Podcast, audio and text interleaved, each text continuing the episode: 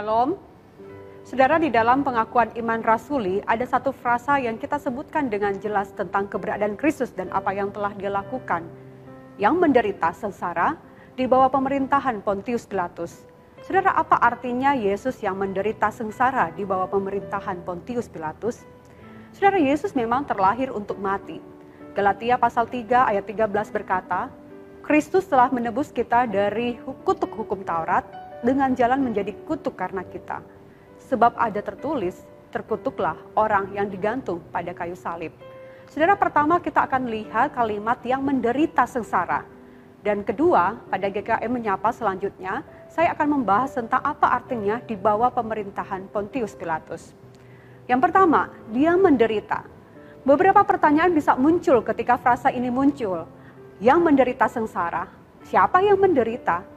Saudara, Yesus Kristuslah yang menderita. Pribadi yang kedua dari Allah Tritunggal. Dia yang menderita, bukan Bapa yang menderita, bukan juga Roh Kudus yang menderita, bukan. Tetapi Yesus Kristus sebagai anak Allah, pribadi kedua dari Tritunggal yang menderita. Yang kedua, bagaimana Kristus menderita?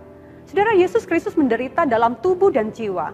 Saudara, ada suatu masa ketika perhatian itu tertuju secara eksklusif kepada penderitaan tubuh Kristus saja dan kemudian selanjutnya pada belakangan muncul juga kebiasaan untuk meminimalkan penderitaan tubuh Kristus karena dirasakan bahwa dosa itu bersifat sangat spiritual dan hanya dapat ditebus dengan penderitaan spiritual murni. Saudara yang kasih Tuhan tentu ini pandangan yang sama-sama salah. Hanya memihak kepada satu saja itu keliru. Yesus Kristus menderita di dalam tubuh dan jiwa karena dosa. Dan dia menanggung hukuman atas dosa baik tubuh maupun jiwa. Yang ketiga, apa yang diderita Kristus.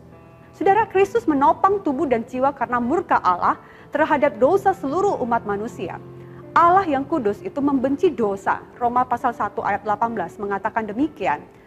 Sebab murka Allah nyata dari sorga atas segala kefasikan dan kelaliman manusia yang menindas kebenaran dengan kelaliman. Saudara Yesus menderita murka Allah yang diarahkan tidak hanya terhadap dosa, tetapi juga terhadap orang-orang berdosa. Yang keempat, kapan Kristus menderita? Saudara Kristus menderita sepanjang hidupnya di bumi, terutama pada akhirnya, akhir daripada hidup Kristus.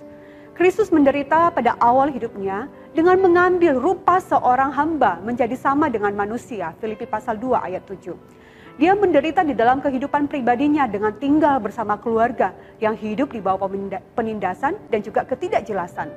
Dia menderita juga di dalam kehidupan publiknya, terlibat dengan berbagai macam konflik yang kemudian itu terjadi dari pihak imam-imam kepala dan juga orang-orang Yahudi.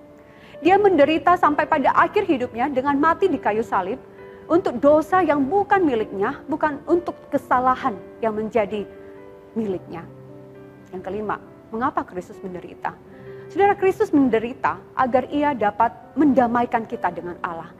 Pertanyaan ke-37 dari Katekismus Heidelberg bertanya seperti ini. Apa yang Anda pahami dengan kata menderita?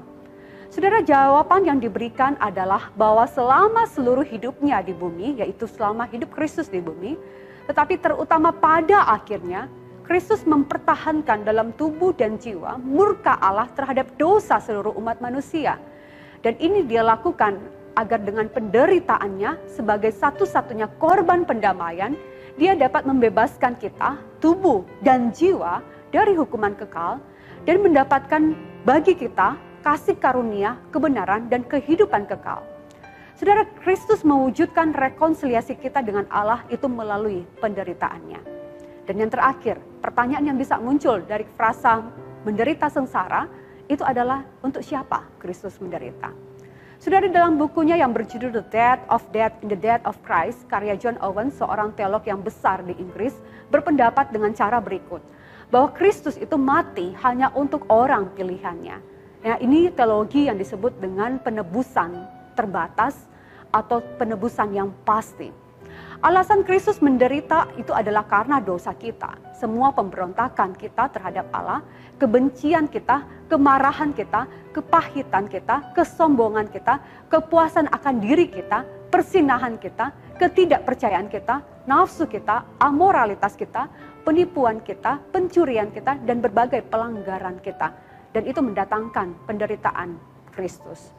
Saudara, penderitaan Kristus ini hanya bisa direspon oleh orang-orang yang percaya yang mau menerima dia sebagai satu-satunya Tuhan dan Juru Selamat.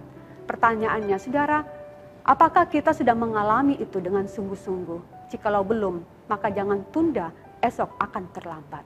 Tuhan Yesus memberkati kita.